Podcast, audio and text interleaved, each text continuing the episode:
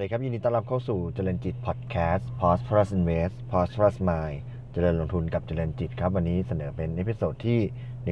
136 นะครับ ก็กลับมาพูดคุยกันอีกครั้งหนึ่งนะครับสำหรับข้อมูลการลงทุนนะครับ วันนี้จะขอมาพูดถึงเรื่องของทองคำนะครับ พูดถึงราคาทองคำนะครับ ไปเห็นบทความใน investing.com นะครับ พูดถึงทองคำบอกว่าทองคำเนี่ยที่เป็นการลงทุนที่เป็นลักษณะของ สินทรัพย์ปลอดภัยหรือว่า safe haven เนี่ยเวลานี้เนี่ยเป็นเวลาที่จะ take profit หรือว่าทำกำไร หรือว่าจะเพิ่มเข้าสู่พอร์ตการลงทุนของเราดีนะครับข้อนี้เป็นบทความที่มาจาก investing.com นะครับ เป็นความเห็นถึงราคาทองคำนะครับเขาบอกว่านักนักลงทุนเนี่ยก็ลงทุนในทองคำเนี่ยปัจจัยที่ที่ส่งผลต่อราคาทองคำเนี่ยก็ขึ้นอยู่กับ ภาวะเศรษฐกิจล้วนๆเลยเหมือนเก็งกำไรบนภาวะเศรษฐกิจเลยนะครับยกตัวอย่าง ราคาทองคำในเดือนกันยายนที่ผ่านมาเนี่ยขึ้นไปทำจุดสูงสุดในรอบ 6 ปีนะครับที่ระดับประมาณ 1,560 เหรียญต่อออนซ์นะครับต่อทรอยออนซ์นะครับประมาณช่วง 1,560 นะครับสาเหตุเกิดจากอะไรก็นำมาโดย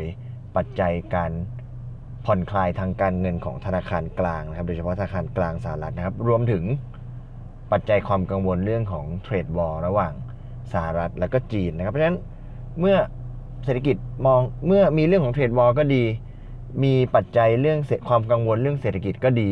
แล้วเมื่อมีความกังวลเรื่องเศรษฐกิจปุ๊บก็นำมาซึ่งการผ่อนคลายทางการเงินนะครับ ซึ่งทำให้ต้นทุนของการของเงินเนี่ยลดลงเนี่ย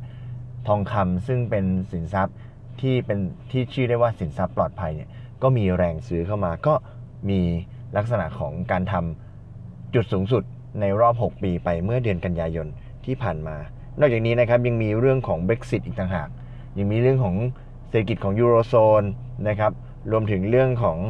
อปัจจัยของซาอุดิอาระเบีย ซึ่งมีการโจมตีอย่างที่เราได้ติดตามกันไปนะครับ ก็ทำให้ เป็นปัจจัยกระตุ้นราคาทองปรับขึ้นมา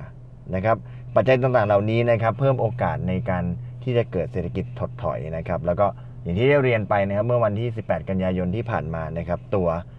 ธนาคารกลางสหรัฐก็มีการประกาศลดดอกเบี้ย อัตราดอกเบี้ยระยะสั้นลงนะครับอีก 0.25%ไปอยู่ที่ระหว่าง 1.75 ถึง 2%นะครับเมื่อมีปัจจัยต่างๆ เหล่านี้ราคาทองขึ้นมา เมื่อ มาถึงจุดนี้เนี่ยก็เกิดคำถามว่า เอ๊ะแล้วการปรับขึ้นของทองที่มันขึ้นมาทำจุดสูงสุดในรอบ 6 ปีเนี่ย มันจะเป็นลักษณะของการว่าเป็นช่วงจะมีช่วงถัดไปที่จะปรับขึ้น หรือนี่จะเป็นจุดสูงสุดของการปรับขึ้นในรอบที่ผ่านมาแล้วหลังจากที่ทองเนี่ยมีการปรับขึ้นมาตลอดในช่วงปีที่ผ่านมา ตั้งแต่ต้นปีนะครับตั้งแต่ต้นปีที่ผ่านมาปรับขึ้นมาตลอด มามาดูการวิเคราะห์ของ City Group นะครับพูดถึง มุมมองของราคาทองคำนะครับมีการคาดการณ์ว่าราคาทองคำเนี่ยมีโอกาสจะไปได้ถึงระดับ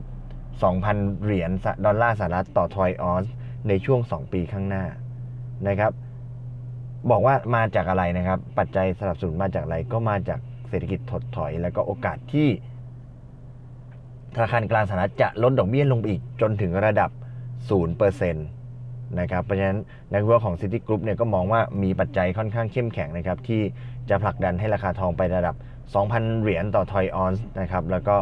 จะอยู่ในช่วงระหว่าง 1 ปีถึง 2 ปีข้างหน้านี้ โดยที่ในอดีตที่ผ่านมานะครับราคาทองคำเคยทำจุดสูงสุดเอาไว้เมื่อปี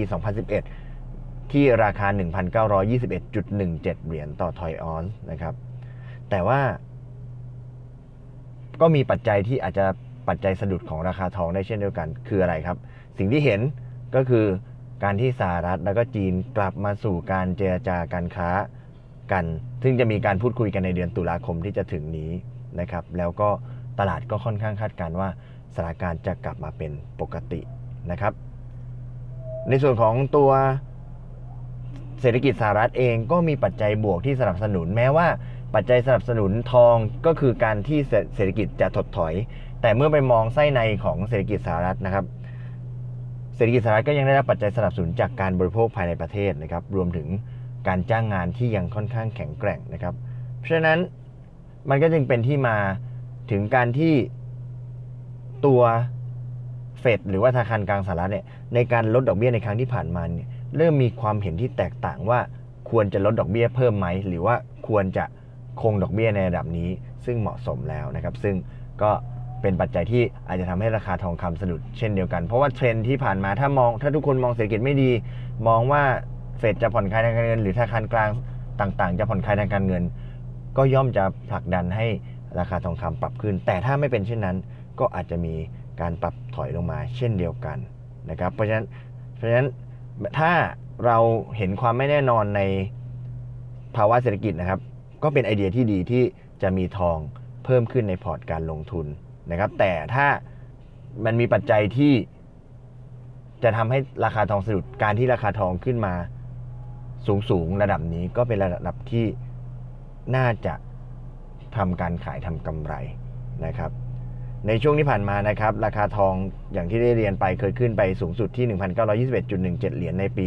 2011 แต่ว่าขึ้นไปได้ไม่นานครับ ราคาก็มีการปรับตัวลดลงนะครับ เพราะว่า